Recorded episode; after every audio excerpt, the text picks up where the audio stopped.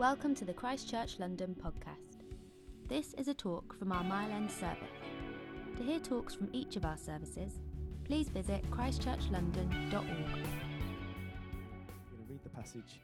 It's 1 Corinthians 12 from verse 16. So if you have your Bibles, you might want to follow along as I read. The body is a unit, though it is made up of many parts, and though all its parts are many, they form one body. So it is with Christ. For we were all baptized by one Spirit into one body, whether Jews or Greeks, slave or free, and we were all given the one Spirit to drink. Now the body is not made up of one part, but of many. If the foot should say, Because I am not a hand, I do not belong to the body, it would not for that reason cease to be part of the body. And if the ear should say, Because I am not an eye, I do not belong to the body, it would not for that reason cease to be part of the body. If the whole body were an eye, where would the sense of hearing be? If the whole body were an ear, where would the sense of smell be? But in fact, God has arranged the parts in the body, every one of them, just as He wanted to, them to be. If they were all one part, where would the body be? As it is, there are many parts, but one body. The eye cannot say to the hand, I don't need you. And the head cannot say to the feet, I don't need you. On the contrary, those parts of the body that seem to be weaker are indispensable. And the parts that we think are less honorable, we treat with special honor. And the parts that are unpresentable are treated with special modesty, while our presentable parts need no special treatment. But God has combined the members of the body and has given greater honor to the parts that lacked it, so that there should be no division in the body, but that its parts should have equal concern for each other. If one part suffers, every part suffers with it. If one part is honored, every part rejoices with it. Why don't we give Hannah a massive round of applause as she comes to share God's word with us?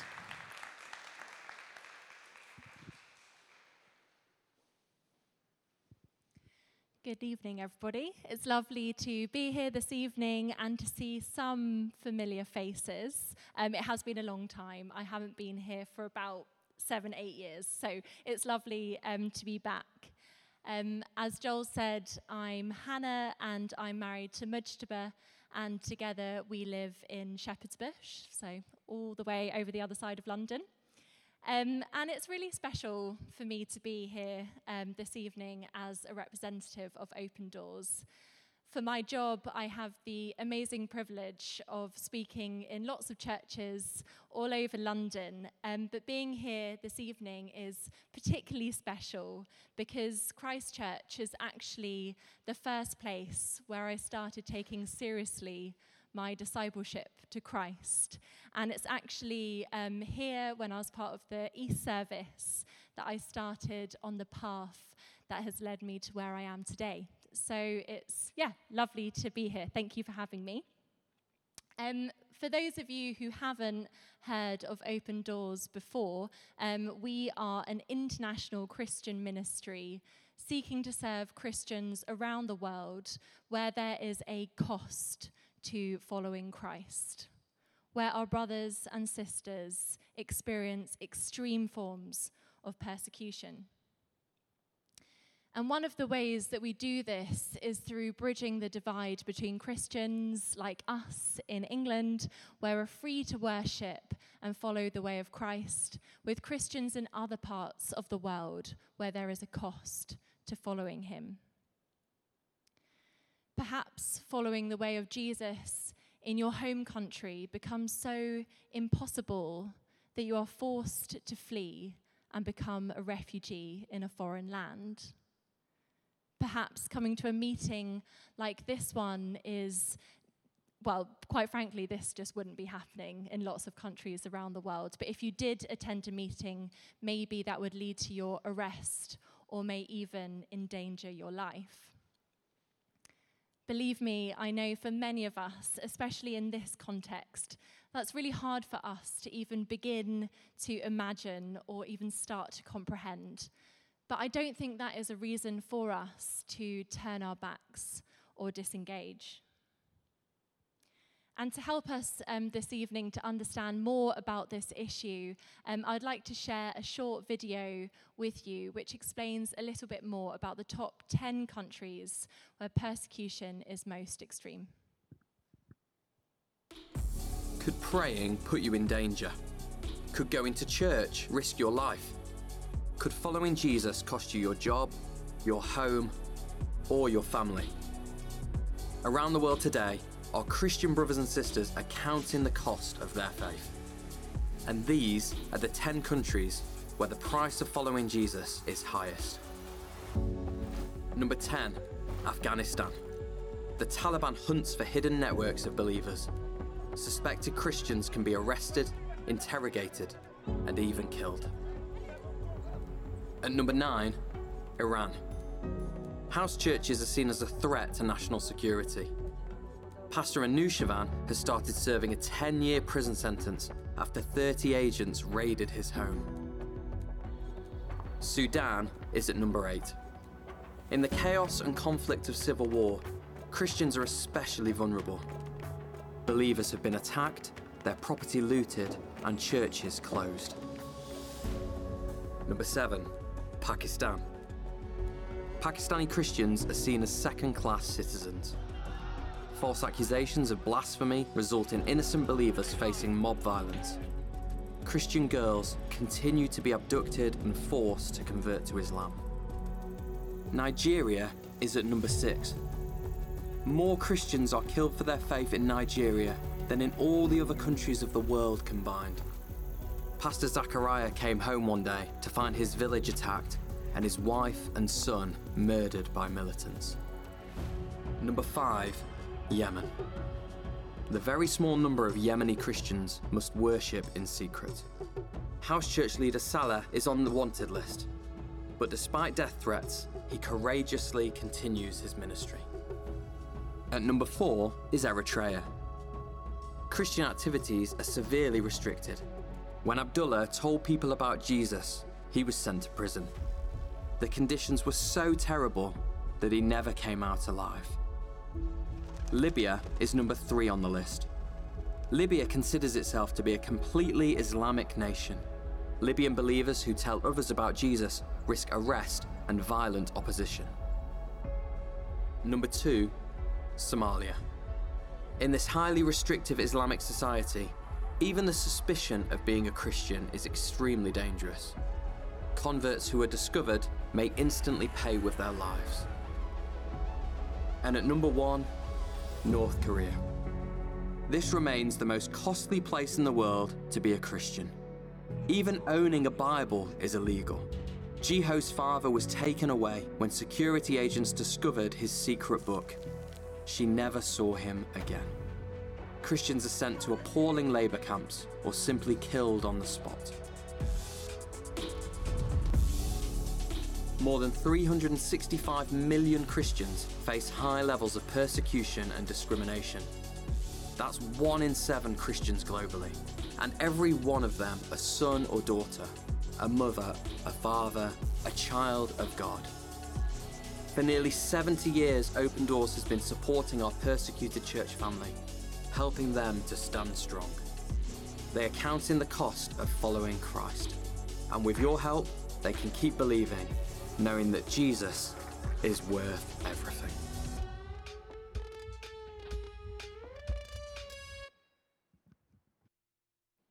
As disciples of the way of Jesus, we have the honor and privilege of being part of one extensive, beautiful, and unified family. This family is beautiful. It is the body of Christ, of which every single one of us is a part. But a part of this body, our family, is hurting. And it's not just a small part. As the video just said, over 365 million of our brothers and sisters around the world are facing suffering, loss, and persecution. But what does this mean to me? A Christian living in London where I'm free to follow the way of Jesus, attend church, and share his good news. If I'm really honest, I didn't think this meant anything to me until relatively recently. It certainly wasn't something that I was thinking about when I moved to London as a student in 2013. I'd gotten into Goldsmiths to train to become an art psychotherapist and was ready to study, but was also ready to live as wildly as I possibly could, experiencing anything and everything that came my way. I don't know if there's any Goldsmith students in the room, but Goldsmiths is quite well known for being very arty, very creative, a bit out there. And as soon as I arrived, I got properly sucked into uni life. I started going out dancing as much as I could, started drinking far too much, and started taking lots of different types of drugs with my friends. As I saw it, the most important thing in my life was to have fun and enjoy myself. Having been brought up in a Christian family, I knew the truth about Jesus, but had not yet made the decision to live life according to his way and to become his disciple.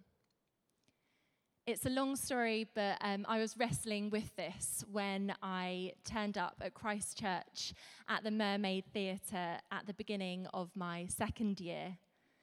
And I can't remember exactly when it was. I think it was either the first or the second week. Um, but I heard Hannah Elwyn preaching, and she spoke about Refugee Support Network, um, which I think is now called Refugee Education UK. And in that summer, the summer of 2014, I had been absolutely horrified um, by what I'd seen on the news about ISIS invading Syria and Iraq. I'm sure many of you will remember those scenes that we saw when thousands and thousands of people were displaced. And so when Hannah shared about an opportunity to become a mentor um, for a young unaccompanied refugee, I signed up straight away. Little did I know that that decision set the trajectory for almost the next decade of my life. As well as being a mentor with RE UK, I also started volunteering at a charity working with people seeking asylum in Peckham. And through that, a friend and I set up some therapeutic art groups at an initial accommodation centre where asylum seekers were living. Working with those who had experienced forced displacement had a profound effect on my life and on my faith journey. Reflecting back, I can see that it was here that I started walking with Jesus. I was meeting many people, especially from Syria, who had escaped the conflict there. And for the first time in my life, I found myself on my knees in prayer, desperately asking Jesus to meet people in their pain. The weight of the distress that I was witnessing um, was, it felt like way too much for me to cope with in my own strength. And actually, it was that that led me to accepting the truth that I'd always known, but had until that point chosen to ignore that Jesus really is the hope of the world. And I would just like to say here that Christ Church was instrumental at this time um, through not only um, introducing me to RE UK, but also financially supporting the art groups and through praying for me. I don't think there was a single Sunday when I wasn't right at the front, um, desperately asking for someone to pray for me. Um, and I also joined the Social Action Connect group, which was just such a wonderful support. So, towards the end of my degree, I was thinking, you know, what can I do next? I'd gotten so involved in this work um, with asylum seekers. So, I decided, as you do as a 22 year old, to move to Turkey. And um, that's where I was going to continue my work, um, working with people who had been displaced by the war in Syria. And um, Christ Church also generously offered to support me whilst I was out there, which was just so appreciated. Um, I should say, though, that I was only supposed to be there for six months, and I did end up staying for two years. So you never know what's going to happen um, when you get on a plane. Um, so, a few weeks after my graduation, I jumped on a plane and relocated my whole life to a small town just outside Istanbul. And it was there that I decided to join a local church um, which I should point out is somewhat rare. There aren't many believers in Turkey. And so this church was actually, um, it was just a really precious place. And it was wonderful that the town that I'd moved to had this church there. Um, but this particular church just happened to be quite a large church um, with three different congregations who met um, throughout three, three different times throughout the day. And um, there was a Turkish speaking congregation that was quite small. And then uh, in the afternoon, there was a Farsi speaking group, which was made up of believers from Iran and Afghanistan. And then an Arabic speaking group met together in the evening, and that was attended um, mostly by people from Syria and Iraq. And um, being from a small village in Sussex, this was a somewhat different church experience um, for me. Um, most of the people who attended that church had been forced to flee from their homes for various different reasons, including war and religious persecution. Due to my role working with Syrian refugees in the local area, I joined the Arabic speaking congregation and learnt quite quickly that most of the attendees had arrived within the previous year when ISIS had invaded their towns and villages in the Nineveh plains. These were the very people the Lord had broken my heart for in the summer of 2014. It was their plight that had forced my self seeking inward gaze outwards towards what was happening in the world around me. As Christians, their lives were in grave danger. So when ISIS invaded, they fled instantly, leaving everything behind. And one of these people who I met at church um, is a girl who I'll call Sarah, and she's still one of my closest friends. Sarah is from a wealthy family from Mosul. Both of her parents are retired doctors, and um, they had just recently completed building their dream home where they were planning on living out the rest of their retirement. When ISIS invaded Mosul, their home city, they fled for their lives. I remember the day when um, Sarah showed me a photo that a neighbor had sent her and her parents of this dream home that they had built together. And it had been totally ransacked by the terrorist group. Even all of the sockets had been pulled out of the walls. There really was nothing left. And I remember singing hymns in the Arabic speaking congregation and being so moved as I saw people who had literally lost everything because of their identity as Jesus followers, making the choice to continue to worship Jesus, the one who is worthy of it all. And we'd regularly sing um, a hymn based on the words of, yeah, words of Psalm 91, where it says, He will cover you with his feathers, and under his wings you will find refuge. For me, never before had these words carried such meaning. Iraq is number 18 on the Open Doors World Watch list. We just saw um, the top 10 countries in the video. 125,000 Iraqi Christians have been forcibly displaced from their homes since ISIS invaded in 2014. I know a lot of you won't remember me, but the few of you who are here that do remember me, you may be interested to know that this church is also where I met my husband, Mujtaba.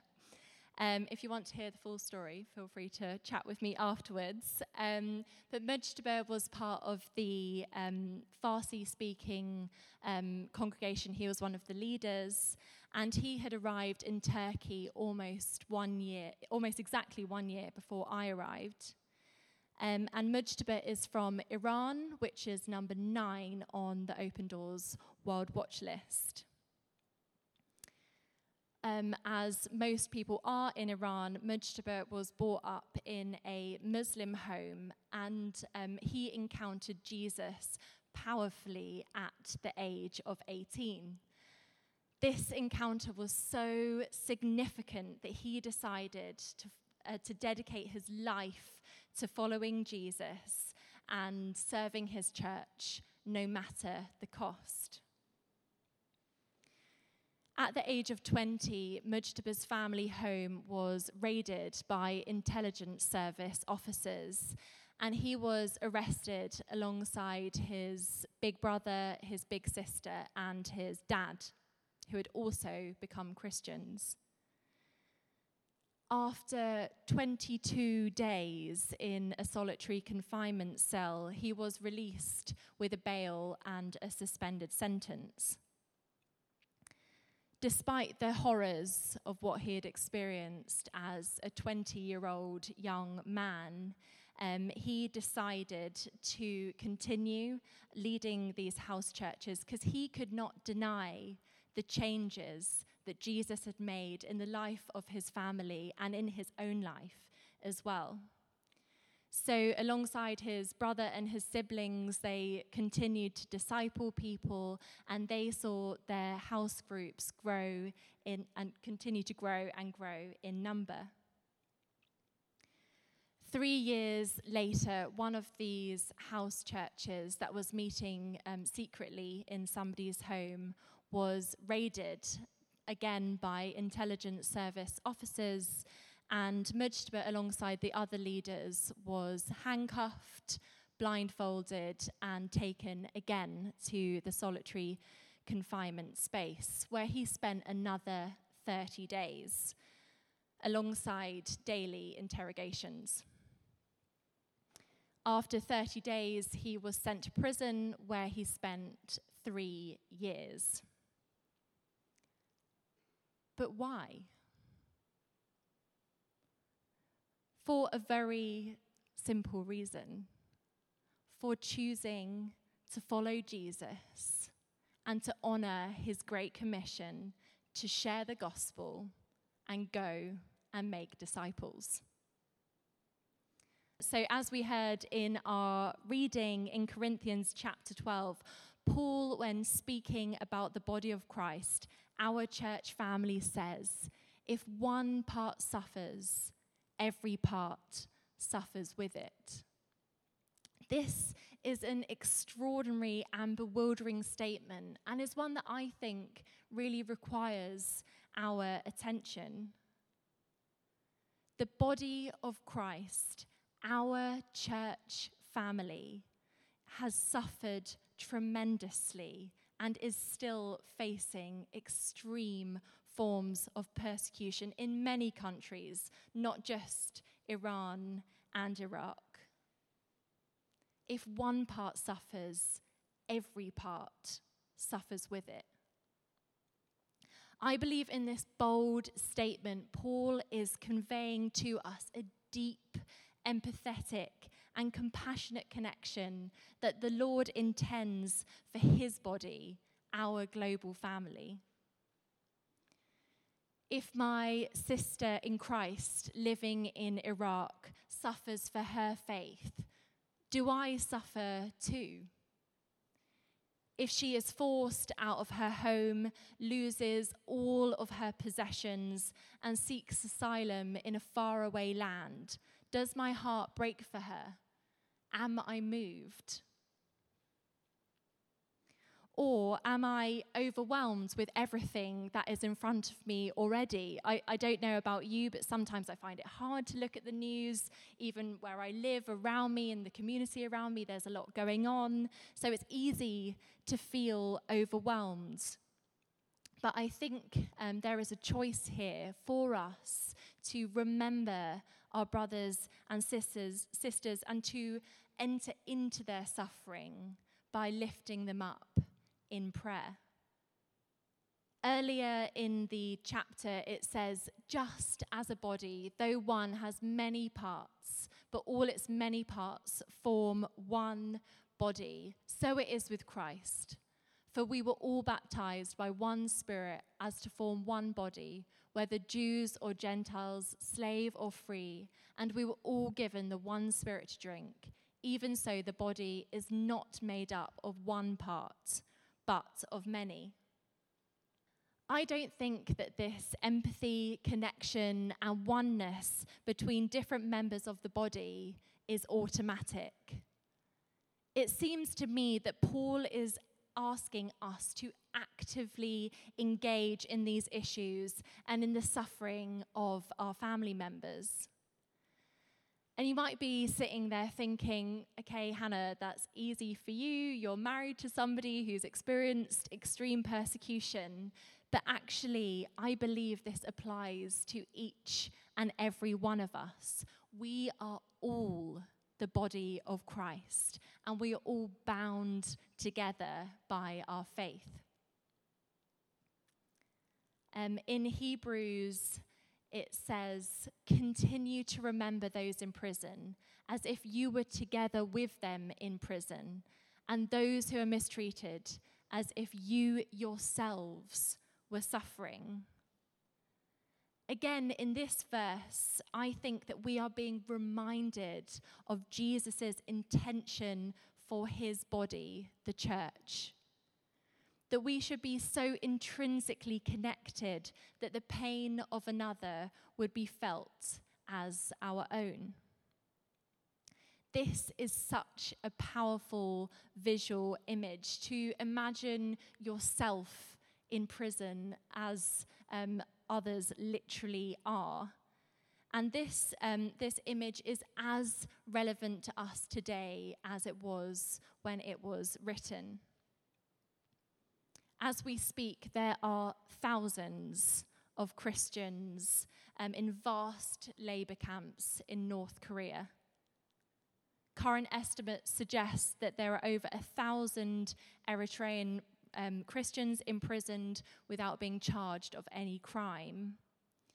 And I personally know of a number of Iranian Christians who have served lengthy prison sentences for doing just what we're doing right now meeting together, worshipping Jesus, um, praying together.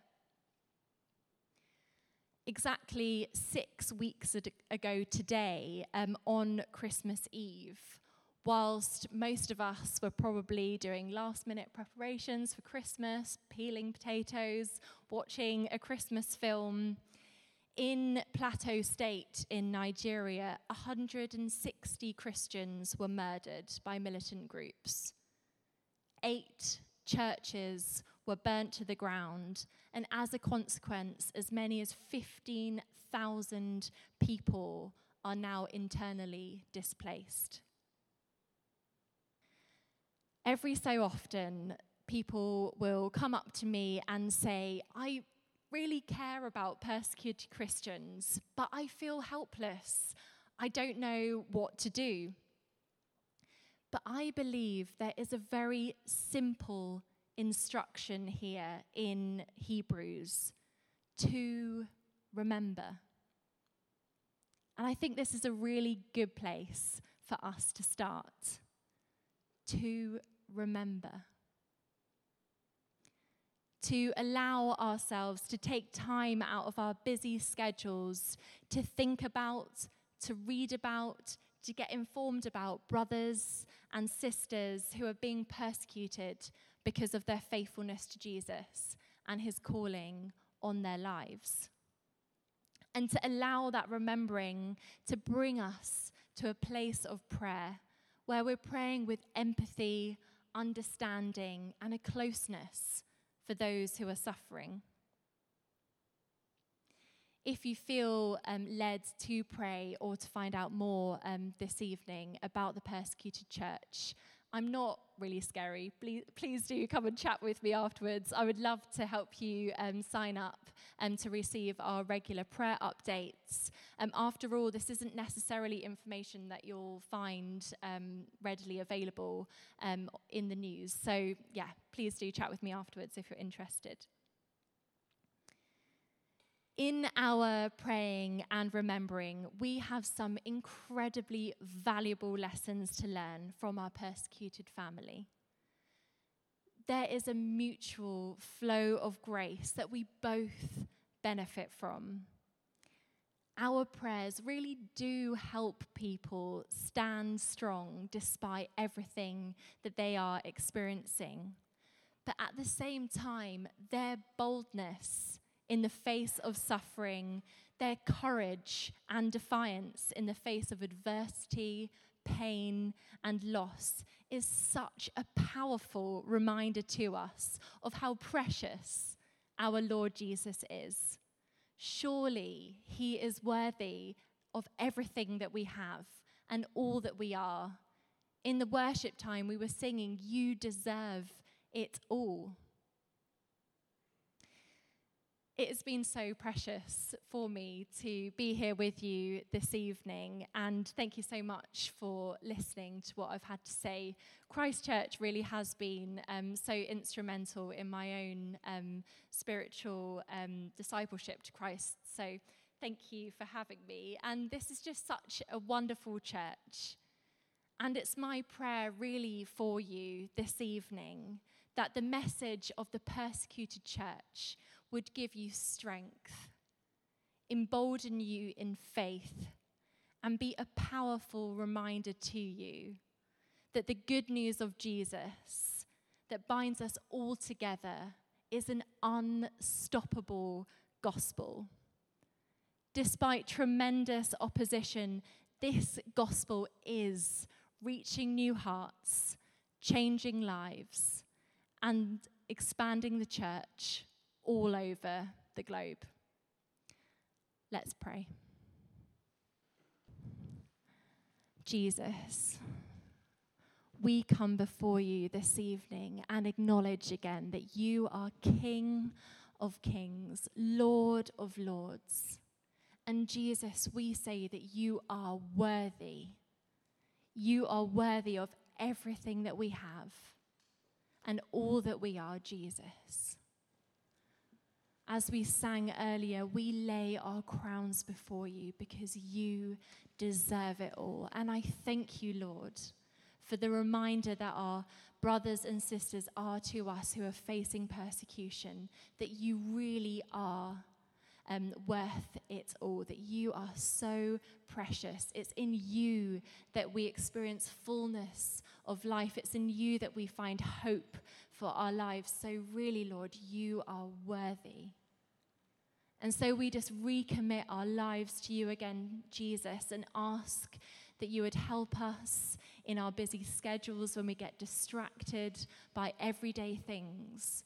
Will you remind us that you are worthy of it all, Jesus?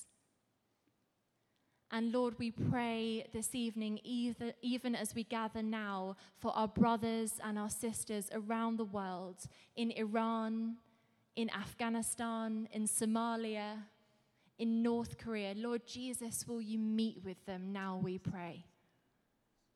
Holy Spirit, will you fill them afresh with your, with your courage, with wisdom, and with joy that surpasses understanding, even despite their situation, with peace as well, Lord. We ask that they will be able to stand strong in their faith despite everything that's happening around them. And Lord Jesus, we remember them this evening. In Jesus' name we pray. Amen.